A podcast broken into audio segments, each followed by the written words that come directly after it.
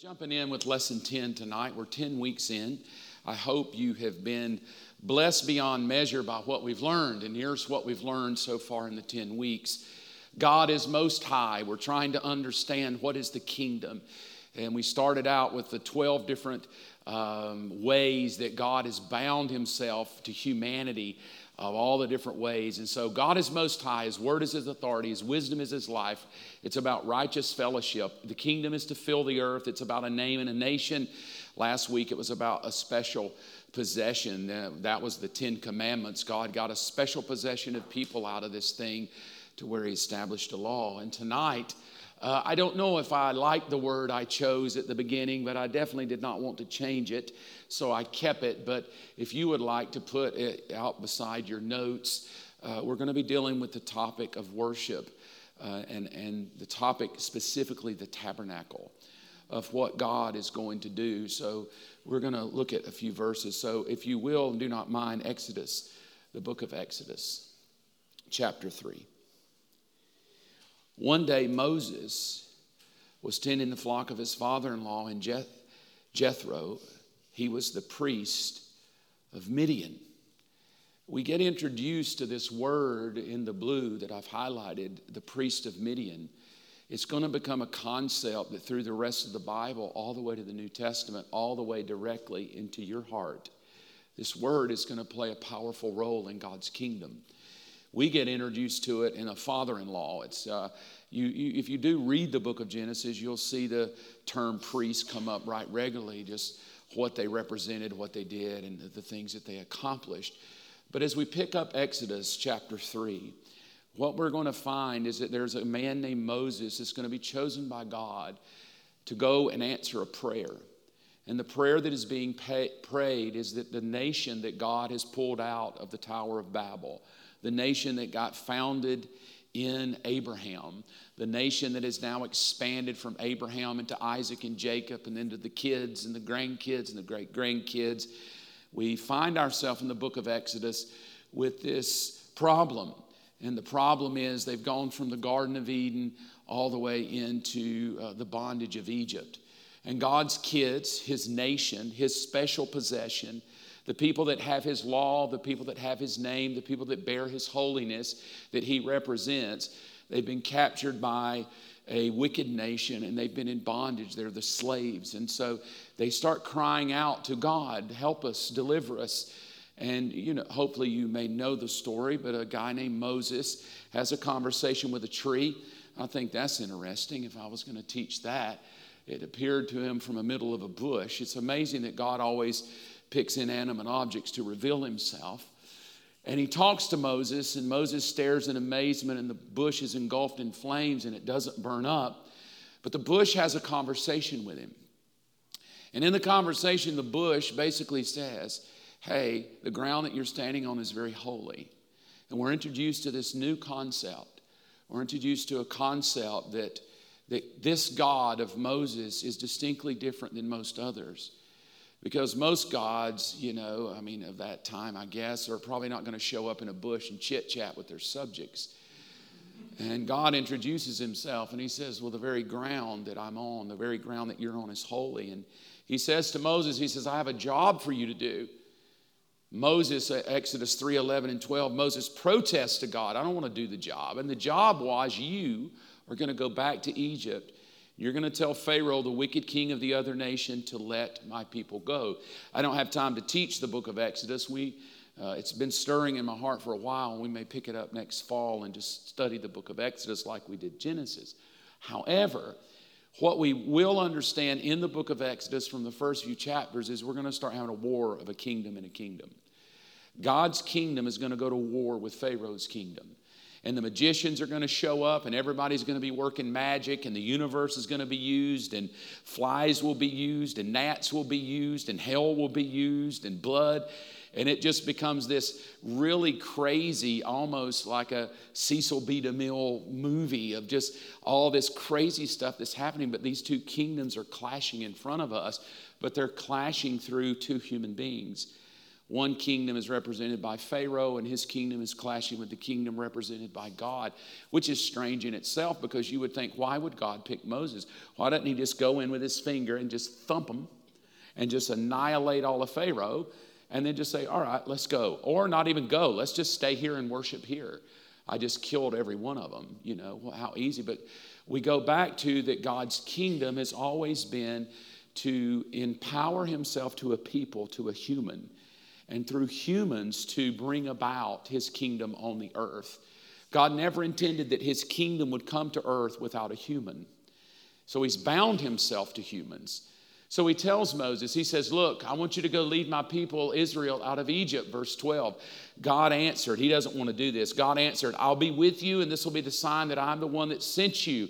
And when you brought the people, here is a crazy, crazy passage. And when you've brought them out of Egypt, you will worship God on this mountain.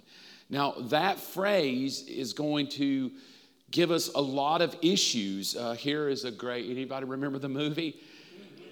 It's really powerful. It's a really powerful thought that Charlton Heston goes back in time and delivers them and brings them out. And we watch the waters part, and Charlton stretches his rod across, and God annihilates the armies, and everybody claps, and the Israelites come across on dry, dry ground. They're totally delivered. Pharaoh no longer can come after them. All of Pharaoh's army, all of his kingdom is dead in the ocean or the water, and everybody's hoorah, hip, hip, hooray. However, how many of you know that when you get delivered out of Egypt and your God that delivers them out of Egypt with a motley crew guy named Moses, according to history, uh, historical, biblical, historical documents, and if you add the numbers up, there's three to four million potentially people. So, can you imagine if, if, I just showed up to Garth and said, Garth, tomorrow you're going to go into Metro Atlanta and you're just going to lead everybody out? But he's got no Google, he's got no Facebook, he's got no way to communicate. There's no walkie talkies, there's no sound systems, there's no buses. It's just a guy that walks up with nothing. He has nothing. He has no money. He doesn't have, he doesn't have airplanes. He just shows up with nothing and has three million people following, which nobody really discusses that. Like, how, how would, if you don't have a sound system, how do you communicate to three million people? Hey, you in the back! Can you hear me? I mean, what? I was in a football stadium with about 100,000, and I, you couldn't calm them down enough that I could hear the person two seats away from me. So, three million people with no rules, there's no handbook. They, he just says, Leave your houses and let's go. That poses a problem, I would think, for most mothers. Well, where are we coming back? We take the dolls. How about the dogs? Should we take our dogs? I mean, are we coming back here or are we going for good? Because we're going for good. I mean, I, I mean, come on, ladies. There's a whole different way to pack. Uh, right? I mean, we're going for a day, but if we're, are we leaving, leaving? Like, leave, never coming back here? And then you don't only have three million people, you got a lot of crying ladies. I'm going to miss school. I'm going to miss the street we grew up on. Mom, I'm going to miss all my friends. And now all the kids are whining because that's all they knew was Egypt. So this looks romantic, but you got three million people that I guarantee you don't feel quite so romantic, book of Numbers. They start whining and complaining and griping and pouting, and I wish I could just go back. I miss it. I, I hate this life. What did you bring me out here to kill me? It doesn't take long before, which is what I always teach people miracles are great, but they don't keep you in the game. They're great. Oh man, if we could just have a miracle, we could pack church out. We would pack church out about a month and people would forget the miracle. Miracles don't keep you in the game. They're exciting, they're fun to talk about.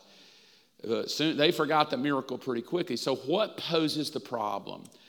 The problem is how do you govern three million people? There's no governors, there's no mayors, there's no police force, there's no law, there's nothing. My gosh, can you, can you imagine? Three million people, there's no cops. Three million people, who's in charge? Just that dude is in charge?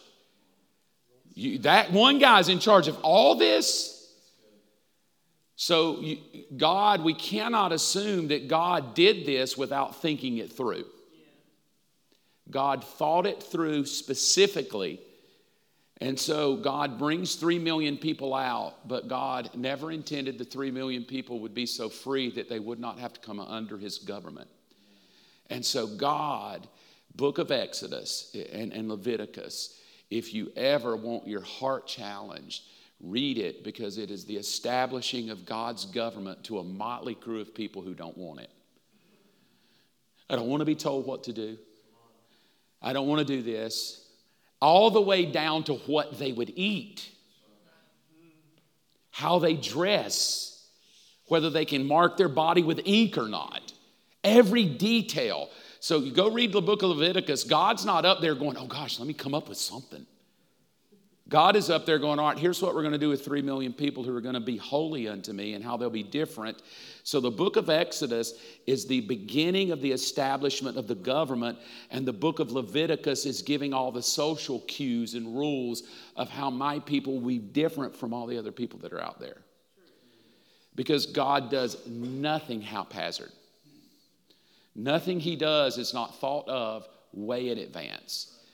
So, Exodus, Leviticus, and then we'll deal with Numbers too. We'll pick all three of those out a little bit to discuss. They're not just random books filled with names and a lot of rules that don't make sense. It is the government of God that begins to filtrate into his people to manage three million people so they don't all die off. If you don't tell them what to eat and they get a bad piece of bacon because there's no way to really keep meat and then they start dying, or if they get malaria, or if they, and all of them just get wiped out by diseases, bad water. I mean, come on, it's not like they have filtered water in Publix. They're in the middle of a desert. Three million people in the middle of a desert, and they have to figure out how do you eat? How do you feed that many people? How, how long can you keep meat? And so all of it begins to come. So we go back to this thought. I'm, I'm not just bringing him here haphazardly, I'm bringing him here to worship. Now, that word, you will worship God, is, is very unique because it's not worship like we think with tambourines, uh, flutes, and harps and lyres, and let's go have a praise night. The word bring out in worship, you can even find in many of the other versions as well. It will pick the word. Uh, I want you to bring them to the mountain to serve me. They're going to be my subjects, and they're going to work hard for me, sweat for me, and labor for me. It, it really is very clear that God never intended to do this by himself. He could, but he's not going to. I love the, the whole thing. It's all by faith, but by the time you get to James, it's faith without works is totally dead. And there's just something about Christians, we don't want to work. We don't want to, we, that's dirty. Ugh, that's a dirty word, work, Ugh, labor. No, it's true. Like many times we don't see the power of God because we're not willing to put the effort to it. We want God to do everything. I just want to sit in a closet with my hands like this praying. And God's like, dude, Mark, get out of your closet Go get some calluses on your hands, boy. Get out there, pick up a broom, serve me, work hard. And so, this is what God tells them now. That labor that He's going to call them to is going to play out through the entire Bible, all the way to the life of Jesus. And it's going to be the topic of the Levitical service. He's going to establish a system, a system of service that will be the foundation of his government. Know this about God God's kingdom. When you say the kingdom, the kingdom of God is, the kingdom of heaven is. Know this that anytime you use the word kingdom, you're going to have to include humans in the mix with God. What does Jesus say? Could you teach us how to pray? Oh, I sure will. Pray this way. And then the end of it is, Your kingdom come, your will be done. In other words, the government of God from heaven manifesting in people on the earth. Heaven come down to earth. That, that is that government of God from the heavenly realm into the human realm. And I believe as we get there with the kingdom of heaven, the government realm of God in the heavenlies, and the kingdom of God, the government realm in the earth, are the same thing. They're a mirror image of one another. And God is attempting to do it. I want to talk about that tonight. And I'm going to set it up to where Chris can come in next week and really uh, go uh, another level deeper. But I'm going to set the foundation of this system of service that is the beginning of the government of God that will play out through the rest of the Bible and even today. Let's jump in, Exodus 25. And the Lord said to Moses, I want you to speak to the people of Israel that they take from me a contribution from every man whose heart moves him, you shall receive a contribution from me, and the contribution you receive from them is going to be this gold, silver, and bronze, blue, purple, scarlet, yarns, and fine twined linen, goat's hair, tanned ram skins, goat skins, acacia wood, oil for the lamps, spices for the anointing oil, and for fragrance of incense, onyx stones, and stones for settings of the ephod and the breastplate. And watch, oh man, this is beautiful Take all that stuff I just told you to take up an offering and tell them to make me a sanctuary where I may dwell in their midst, exactly as I show you concerning the pattern of that tabernacle. All of the furniture is how you're to make it. So, God, I guess, kind of like Noah, right? I mean, why can't God just build the boat and then shove Noah in it? Like, just build the boat, and when you're ready, me and my family will go in. That's not how kingdom government works. Kingdom government is there's the mind of God, but the mind of God will always work through humankind. His wisdom will work through humanity, humans. So here's the wisdom build me a boat, it's 100 years to build it. Here's my wisdom I want a tabernacle where I can dwell, but you're going to build it, not me. So there's that kingdom government. A lot of maybe what we pray, why don't we see revival? Maybe could be the question. Why don't we see miracles today? Because a lot of people don't want to work for it. I mean, I'm just being honest with you. You, you, you probably genuinely don't want revival. Well, maybe you do. Most Christians don't want revival. Because what that means is I got to pull my kids out of their sporting events to be here. I've got to cancel the cheer event. I've got to come off vacation because I don't know if anybody remembers Brownsville back in the day when revival hit Brownsville in Florida. Uh, John Kilpatrick was at a conference, a leadership conference I was at. He says, What nobody wants to talk about is it was 24 7, seven days a week, and we spent over $100,000 a month on toilet paper alone. Nobody wants to talk about toilet paper. I want to know how many people got out of a wheelchair. I don't want to know how many rolls of toilet paper it took to have thousands coming in every day, getting slain in the spirit, staying till two in the morning, lined up at five in the morning to get in a building and wait for six hours to meet God. Who flushes the toilets? Who cleans? Who mops? Who gets the vomit up when somebody passes out? Who flushes toilets if they get stuck? Those kind of things is what I mean by that's what God needs is service. The miracles are easy. The people to flush the toilets are a challenge. That's just a challenge.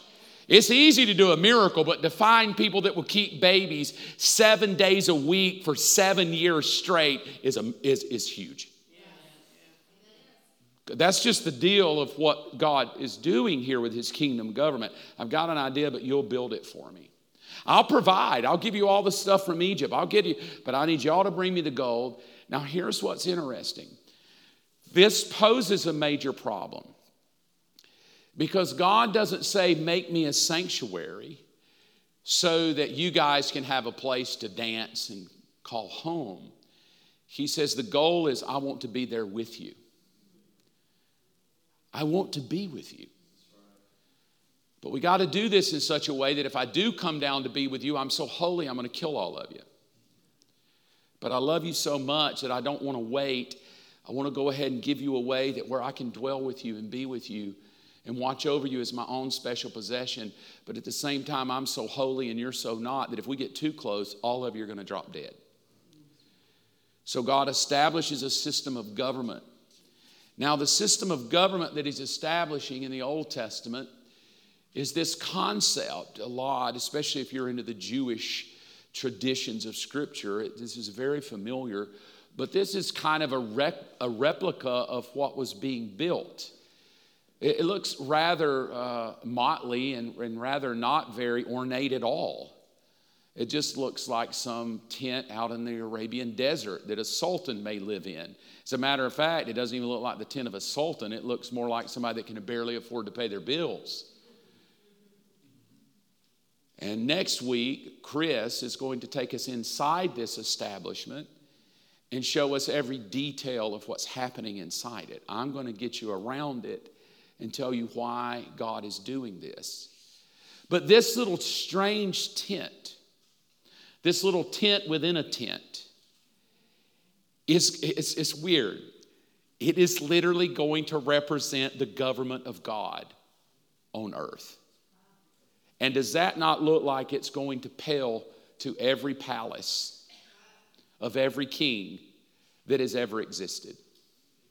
That that doesn't seem too scary to me. If I was going to go to war, that doesn't really challenge me that much. But as you go through the Bible, you will find out that even other cultures are scared of this. They're going to be scared of the box that's on the inside of that inside tent. They're not going to like that box. That box that's in the inside of the tent, hidden very well, is going to be the very thing that's going to challenge all the other nations around that there's some government going on here. And as we move through it, the three million plus people will be about two weeks ahead. Three million plus people are going to camp around this little tent. And this will be the center of all life that will happen with God's people. Not a mall, not Amazon, a tent that will murder so many animals. I don't even know what the stench must be like because it's not going to be a clean place. There's going to be blood and guts and baying animals and sheeps and us 24 7 a day slitting throats of animals to bring them because this system of government God is putting in place is going to be, uh, it's not romantic. It's not a palace of gold where the sultan is bathed by his chief women and oiled up for the night and with feathers feathering him while they bring him his drinks of fruit, with little animals just around that he can pet and lay, with this harem of women all around. Oh, no, no. This is nothing but entrails and guts and blood and crying animals and just blood everywhere. Just stench in the middle of a sandy, nasty desert, hot, no water no flowing water, no palaces, no women, no beautiful Arabian white horses. And that is going to be God's government. Because what it's going to show us is how much power the government of God has. And Paul will even say it's what it's not in all of the things of the world of what we think power resides in. It's not in riches and wealth and and this is what we're going to discuss tonight. Exodus 19 So Moses went up to God and the Lord called to him from the mountain saying, Thus you shall make, say to the house of Jacob, and tell the children of Israel, You have seen what I did to the Egyptians, and how I bore you on eagle's wings and brought you to myself. Now, therefore, if you'll indeed obey my voice and keep my covenant, you'll be a special treasure to me above all people, for the earth is mine. And then this phrase uh, in the pink, and you shall be to me a kingdom of priests and a holy nation. And God institutes to us something that's still today. So, whatever thousands of years back this goes, the kingdom of priests is still today. And God institutes this thought of you're going to be my principal officers and chief rulers on planet Earth. The thought of a priest is and now, in God's mind, there's, there's going to be all kind of things as we work through it the priest, the high priest. But the intent of God is you all are my chief officers. I'm going to work through you. I'm going to use you. I'm going to anoint you. I'm going to empower you. So that's where God is moving, that He's going to create a kingdom of priests. Not He doesn't He doesn't just say, I think I'm just going to make you a bunch of priests. He literally calls them a kingdom. His government is going to be known through the priesthood. It's how God's government is going to get instituted. And you shall make holy garments for Aaron your brother, for glory and beauty. So you shall speak, Exodus 28, verse 3, to all who are gifted artisans, whom I filled with the spirit of wisdom, that they may make Aaron's garments to consecrate him.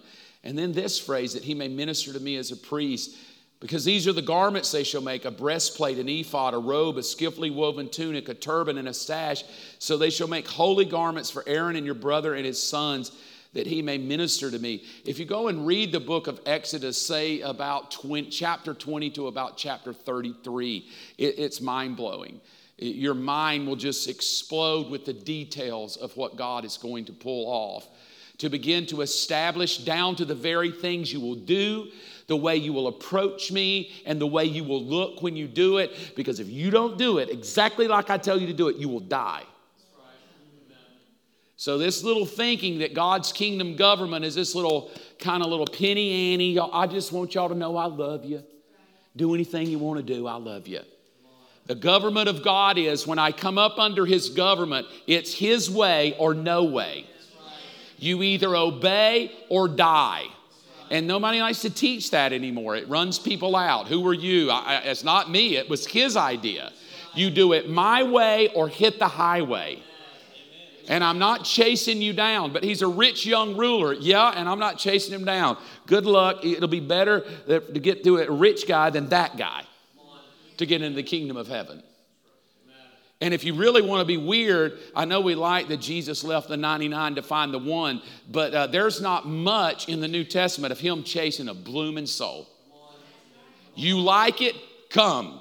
You don't like it? There's the door. Hey, you 12, you want to go to? There's the door. I'll start all over. No, I just don't even like that Jesus. The Jesus that calls me higher, the Jesus that says, stop living sloppy. The Jesus that says, if you're mine, you need to be different. You're holy. You're a priest unto me. You should look different, smell different, talk different, think different, act different. Everything about you, Mark. And so he sets this established uh, government up. Now, Chris is going to come and teach a different thing. I'll show you where he's going next week. But I, in two weeks, I'm going to talk about the breastpiece of the high priest. And I'm going to tie it into the warfare, and I've taught this before, between Jesus and Lucifer of what God is doing with the establishment of this high priest. But this is, if you Google it, there's all kind of different looks but this was similar to what God said. You, these were the high priests. This is the way the person was going to be dressed to come and to stand in front of God's presence. The little breastpiece of the 12 little stones represent the 12 children tribes of Israel. So he would stand and represent all the people, the 3 million plus 4 million people. He would stand in front of God once a year. And this is the inside of that tent that's closed. Uh, the Bible will go and teach us that there is that, the internal tent, that is the holy place, and then inside that is what would be called the most holy. By the time you get to the New Testament and you read the story that when Jesus died, the, the veil of the temple was torn, they're talking about the curtain between the inner, larger room versus the very smaller room. I'll give you a little bit more. Uh, Chris next week is going to talk about each of those articles and what each of those articles were to be doing to get you to this place of God's government. Here is the thinking. This elaborate system of religious service will be known as the Levitical priesthood, and it will serve as God's kingdom government on the earth. Now, this poses a problem. This problem of how does, uh, how does God relate to people if he's contained in this little box? Because as we study this and as you study it next week in depth, you will find out, and, and I'll show you another slide in a minute, but you'll find out in the little hole of a room in the back called the most holy place, the holiest of holies, was a box called the Ark of the Covenant. Now, to know that, you would have to know Indiana Jones because he knew it well and he went to go get the Ark of the Covenant, and he found it. And um, but it was slated. The best I could tell you, it was slated to be the presence of God. like God was contained within the box. And the box is so holy. There's even a story in the Bible that a guy just brushed it to touch it and he dropped dead. Uh, it, it, was so holy that if it was set in the presence of other idols and other gods, those gods would just fall to the ground. Inanimate objects would just fall to the ground. So, in the strangest of ways, God is going to attach his presence to a box that will be kept behind a curtain, but it's how he will dwell with his people. And here's, here's my take on the Old Testament He who has the box wins the war. Whoever had that box, they won it all. Uh, if you had the box, you better know God's on your side. And uh, there, I don't have time, and it's not our subject, but there's uh, there's crazy ways they were to carry it. There, I mean, there were just so many rules. I mean, it's Exodus and Leviticus played to the T. It's, it's every detail around this little system of worship and where they were going. But it poses a problem. How can a holy God make his dwelling among sinful humans in order to govern them. Because if he shows up, everybody dies. If he exposes himself, if he pulls the curtain down, if he's touched, if he's approached the wrong way, you just drop dead. So it seems like you would be better just to stay in heaven and go, hey, I need y'all to do this, and not get too close to them. But that's not what he said. He said, I want you to make me a house so I can dwell with you guys. I want everybody to know you're mine. I want everybody to know that, that you carry the very God that created the world is with you and among you, and He resides among you. That's really strange to much other, I don't know all Greek mythology, but there wasn't many Greek mythologic, mythological gods that were coming to try to hang out with humans. If they were doing anything, it was mate with them and control them not just go live with them in a tent.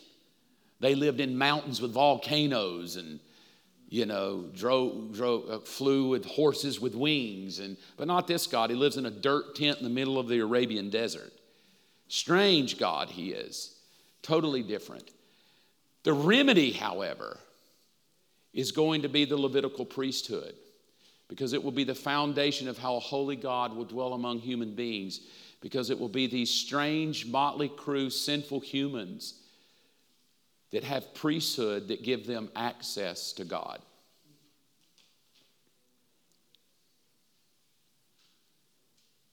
So, what we learn about God's government, and, and this is where it's going to get interesting, we're going to turn a hard corner.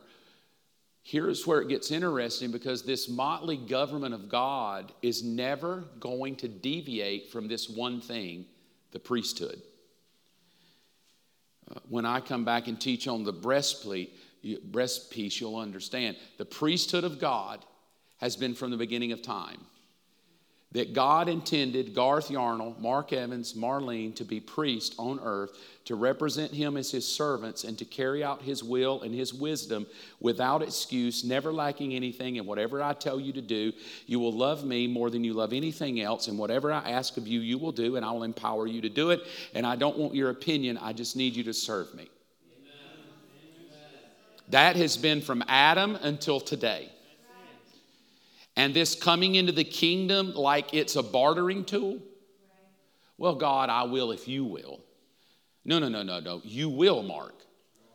There is no if I, you. It's you serve me.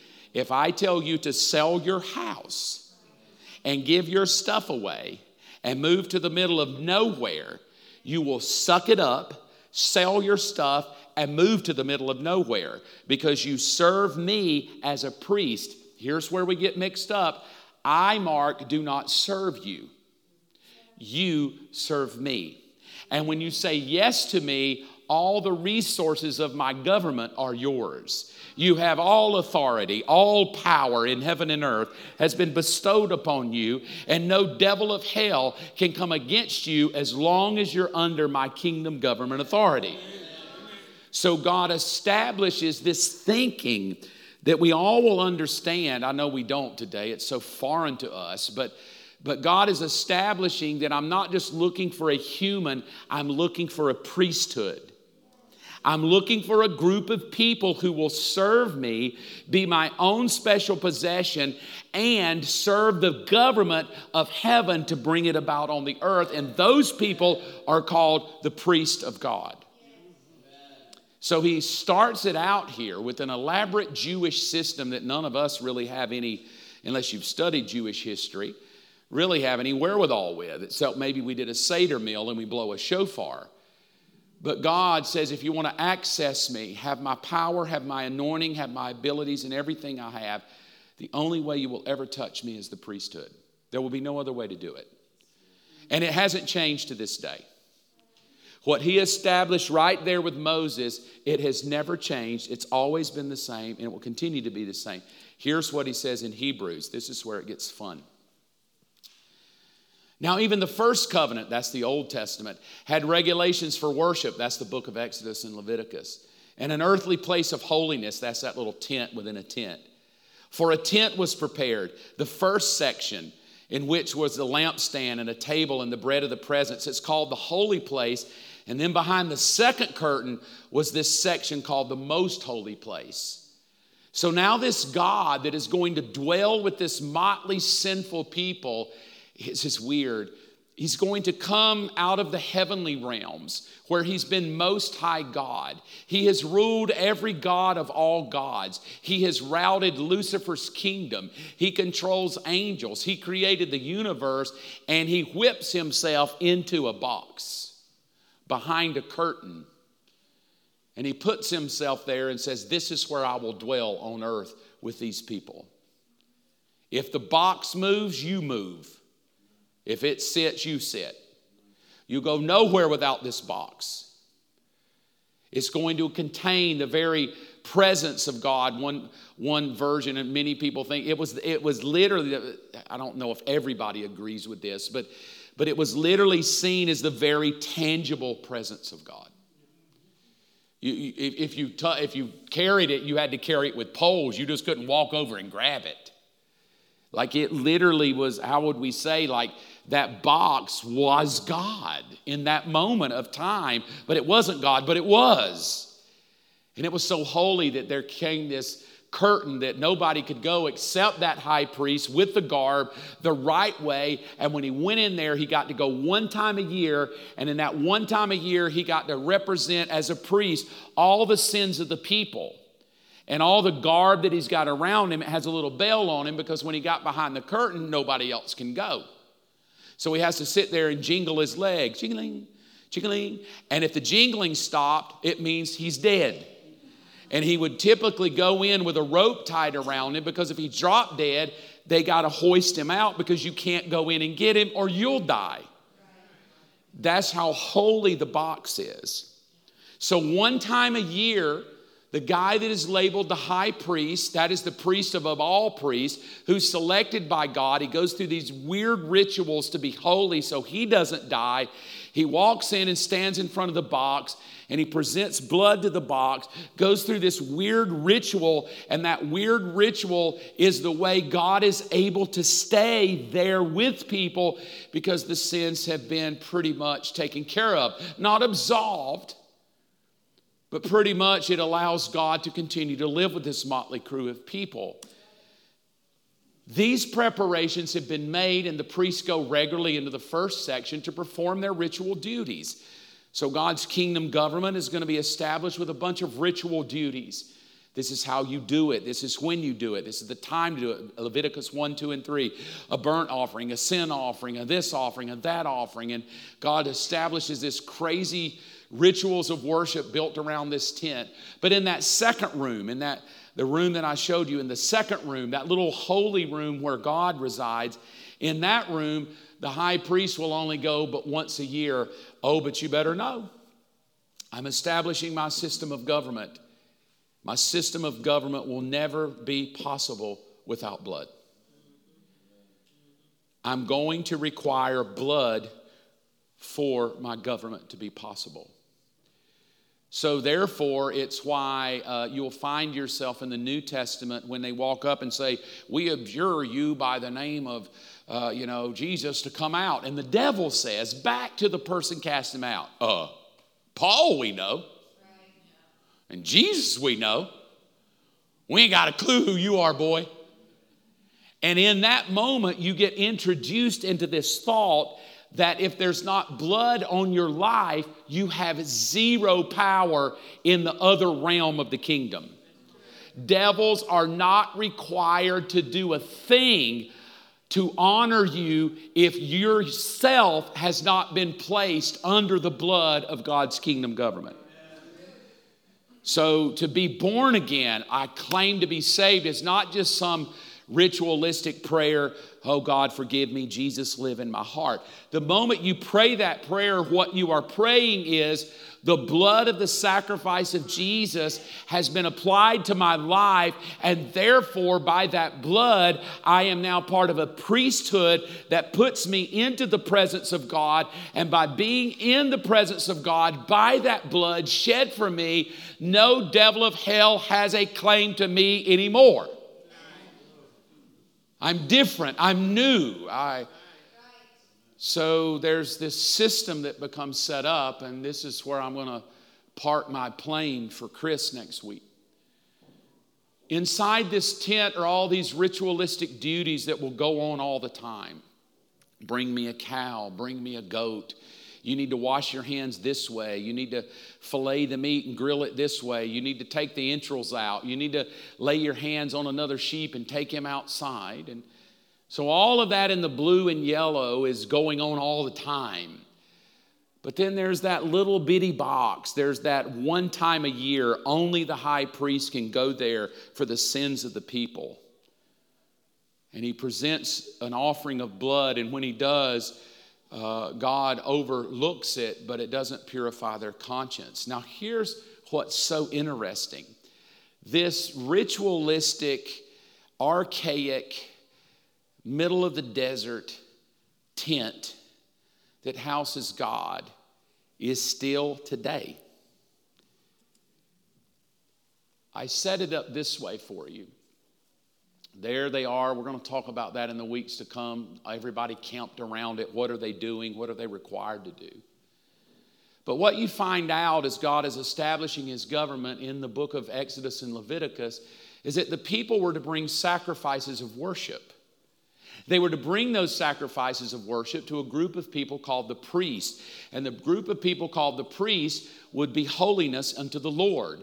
It, that whole tent would represent the holiness of God. It would, uh, the whole system. And then once a year, uh, the high priest would go into that inner sanctuary and then the little lightning bolt of sin, because you couldn't really just go hang out with God. You could just go say hello once a year. And this becomes God's system of kingdom government. Now, as long as this system is running, no nation can defeat them. It's only when they break from it and rebel and do their own thing that they get taken over. Another country takes them over, another king gets them, and then they repent. Oh, we're so sorry we did it. Or they start worshiping the wrong way, or they start bringing broken sacrifices, or they start just doing their own thing and don't really care about the way God did it. And anytime they break from the system, all hell breaks loose. And it's all the way through the Bible. They get captured by Assyria, captured by Babylon, captured by the Median Persians, uh, infighting and outfighting and killing each other off and splitting kingdoms. And, and by the time you get to Jeremiah, just giving weird sacrifices whenever they want to give them, just instituting whoever wants to be a priest. We just ordain you to be a priest, go do it. And God's like, yeah, no, no. That's the rest of the Old Testament. It's why it's such a fun thing to read. Now, you ready? This is where it gets interesting that little archaic middle of the desert thing is the way God does it today. His kingdom government is done the same way. Let's go to the New Testament. Here's what Paul will say about you and your sacrifice of worship. I appeal to you, brothers, by the mercy of God, you present your body as the living sacrifice, holy and acceptable to God, which is how you will worship me. I don't want a cow. I don't want a goat. I want you. The blood has already been shed. Your worship is not you coming to church singing to me. Your worship is your body is mine. You don't talk till I tell you to talk. You don't pout unless I tell you to pout. Your body belongs to me. I say jump, you jump. Your body. We're not, it's not up for a discussion, Mark. It is a sacrifice. One, one version says it's your reasonable service. It's how you serve me. You don't serve me coming to church and opening doors for people. That's just what you do if you come to church here. You open a door, you give an offering. No, God says if you your worship is I own your body. Everything you eat, everything you say, everything you listen to, your body is the sacrifice of worship. So if I go back to the front of the gate, sacrifices of worship, it's not somebody bringing a goat. That first line arrow is me. And I walk into this thing, and when I walk in and become a sacrifice of praise, oh, it gets a little worse. Listen to this. But you're carefully joined together, and all of you working together become a holy temple to me. Now I've got the curtain all the way around it, and the curtain all the way around it are the joining hands of the body of Christ that are holy unto God. We are the temple of the living God. We are the body of Christ called the local church. So powerful. This little thing, I'm going to step out of the camera a minute. So powerful is this little tent that runs around it. Do you know how powerful you are as God's people, called by His name, anointed by Him, standing arm in arm to the point that God calls you holy? You are so holy that if I talk against you, if I if I come against you, if I stir things up, the Bible says me will get sick and even potentially die young because I messed with something that was holy. So even in the New Testament, you know, we just get out there, we gossip, we whine, we complain about people, and you want to know why so many people are sickly and miserable? You cannot touch God's people. Your best bet if you're about to post is delete it and bless that person.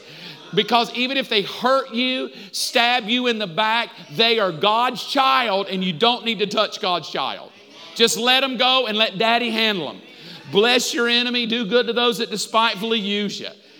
I, I, just truly believe that. I truly believe that a lot of this, the issues today, is we touch that holy thing called the temple of God, the church and we play games with it. It's no big deal today. It's an organization, a 501c3. But it gets better. You're living stones, you're a spiritual temple. 1 Peter 2 5. What's more, you're his holy priest through the mediation of Jesus Christ, and you offer spiritual sacrifices. So, what are the spiritual acts of worship? I, my body, given as a sacrifice. Who are the priests? Me and you. You and I are the priests today. No, we don't, we don't take some animal here and kill it. We, we serve God. We represent His kingdom. Everything that the world comes, you and I serve as priest of God. In other words, it's, it's what's so weird. You and I are the ones that go to take all the problems to the high priest Jesus. Here's where it gets even better. I, I like this it, it gets so interesting. It says this in, in uh, Hebrews 2 17. Let me get to the other one. Uh, Hebrews 2 Therefore, it was necessary for Jesus to be made in every respect like us, his brothers and sisters, so that he could be our merciful, faithful high priest before God.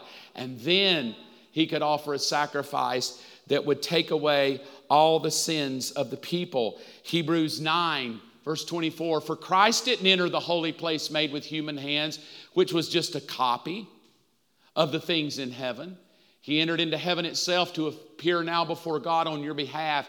And he did it. This is so interesting. He didn't just go into heaven on himself again and again like the high priest on earth who enters the most holy place year after year with the blood of an animal.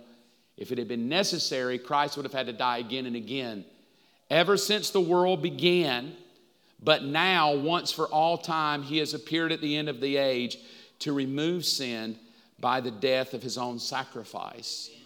So, this little system that's set up, this kingdom government that is a, visual representation now.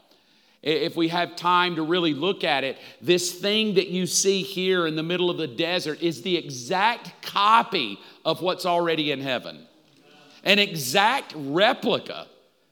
That right there, which is weird because when we think heaven, we think mansions and streets of gold and horses flying and angels going around.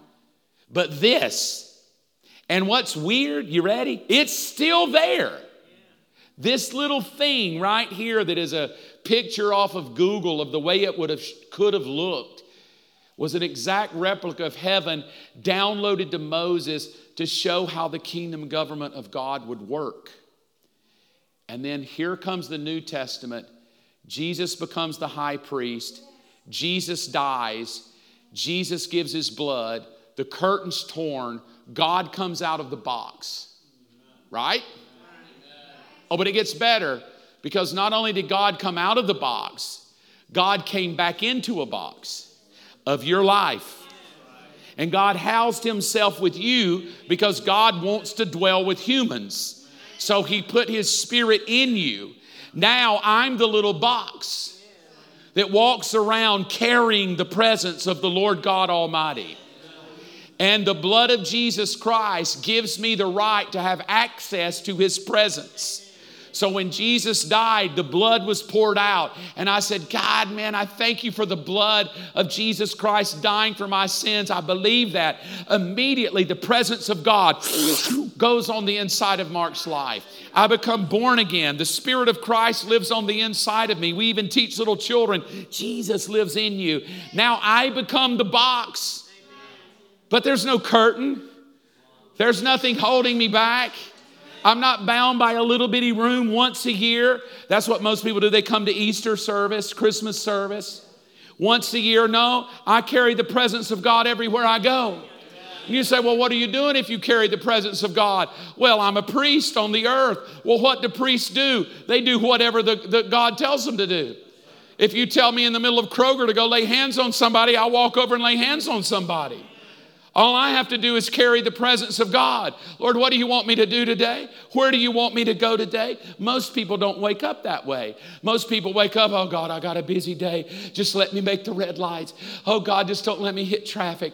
Oh Lord, just let things go better. Help me pay my house payment. God, help me get this car note off. Help me get out of debt. Oh God, just help me not kill my husband. Because we're not priests, we're victims. But a priest wakes up and a priest dusts himself off and says, I'm ready. I'm ready for action. I thank you that no weapon formed against my family will prosper. I thank you that my girls will serve you, my children will serve you, my grandchildren will serve you. And I will stand on the front porch of my house as the priest of my home, and I will say, No weapon formed against us shall prosper, because Mark Evans has already walked to the doorpost of my house, and I put the blood of Jesus over the doors, the blood of Jesus over the garage, the blood of Jesus over the back porch, and when the dogs come in the house, you're under the blood of Jesus Christ. You won't get sick. You won't die young. You won't cost me nothing.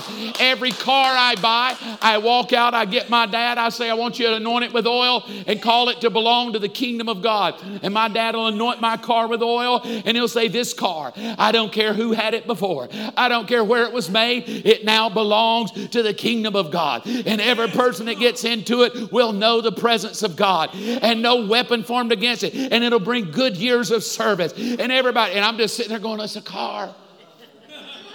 It's because I believe that's what the kingdom of God is. It's us understanding everything we have is yours to your glory and your name. So I come out and I say, okay, God, here I am. I've, I've, said yes to the high priest. The blood of Jesus is over me. I'm a priest on planet Earth. What do you need? A sacrifice of worship. What is that? It's your body presented to me, Mark, as a living sacrifice, son. All right, God, here's my body. So what do you want me to do? Today, Mark, I want you to go over there. I want you to give that lady an extra $5 today. I want you to go over here today and I want you to tell that person that you're praying for them. I just want you to always be ready, Mark, because you're my priest. You carry my presence, you carry my anointing, you carry my healing, you carry my wisdom, son. I, everything you need, nothing will come against you. Boy, are you ready, Mark? And then I just end up going to church trying to find a good church with good people, with music, music that I like and a preacher I can identify with. Oh, I just don't know if I want to get all that speaking in tongues stuff. I'm just tired, I've had a rough week. And yet, the whole time from Adam until this morning when you woke up, God is looking for priests. And it's not that the Biden administration or Trump administration or devils or some kind of global agenda is so powerful. It's that God's priest quit serving. And anytime the priests get out of line with the presence, all hell breaks loose on planet Earth. So we don't have a devil problem, we have a priesthood problem. Nobody has stood up to tell us that we are priests of the Almighty God. Every one of us in this room, men and women, are priests of the Almighty God. What that means is that God's kingdom government is backing you at all points. You will never need money that He won't provide it. If it's healing, He'll give you healing. All He needs is you out there doing it, and He will manifest Himself with signs following as we take the kingdom of God into the world. And we go back to one of the things we said we fill the earth. Now, next week, Chris is going to take us through all of the different uh, requirements of that one little drop of blood and what was going to be required because Jesus Christ is going to fulfill every one of them so that God will no longer be in a box bound to a tent in the middle of the Arabian desert. He will be in you, taking the world over with His glory because wherever you are, He will be there. Which is why Jesus said, Greater works will you do. Because on any given Sunday morning, there'll be little, this sounds weird, don't take it weird. There'll be little gods all over the earth. And by that, I mean the presence of Jesus in you. You will be all over the earth. What would happen if every person who said they were a believer woke up tomorrow and said, All right, I'm done with me? My poor, pitiful, pouty me. I'm selfish. It's all, here I am. My money's yours. My house is yours. My kids are yours. God, whatever sinful, fleshly, stupid thing that's keeping your power out of my life, here I am, a sacrifice of praise. My body is yours. What would happen? Dear Lord, in one day, the kingdom of God. Now, as we get to the New Testament, you're going to find out that this system established in the Old Testament is how the church is to be governed today. We are to be governed by priests. You are a chosen generation, a royal priesthood, who are in direct fellowship with God because of the blood of Jesus Christ, who operate under his authority and his power, and who take over the world and fill the earth. What was established here, here's what's strange is still expected today. What does the limit of the tabernacle teach me? That God's kingdom government is impossible without priesthood. I, oppo- I propose to you we don't need another church on the corner or a better preacher or pastor. God has used some of the most motley, boring people throughout history. What he needs is people who come to say, Use me, God. Let me be a voice and let me be the priesthood of Almighty God. And by the time we get to the New Testament, God's kingdom government shows up in a human being who is said to be the high priest, who will die as a sacrifice and go into the presence of God and pour out his blood for us, and that person is going to be called Jesus. So, that entire system of government that, uh, that we see, the entire system of government is going to be the life of Jesus Christ. He is going to become the sacrifice, He's going to be the blood, He's going to be the priest, He's going to be the one that goes into the presence of God so that you have every right to access all points of God's kingdom in power and authority. And at that moment, nothing can stand against you. Amen. Let me bless you.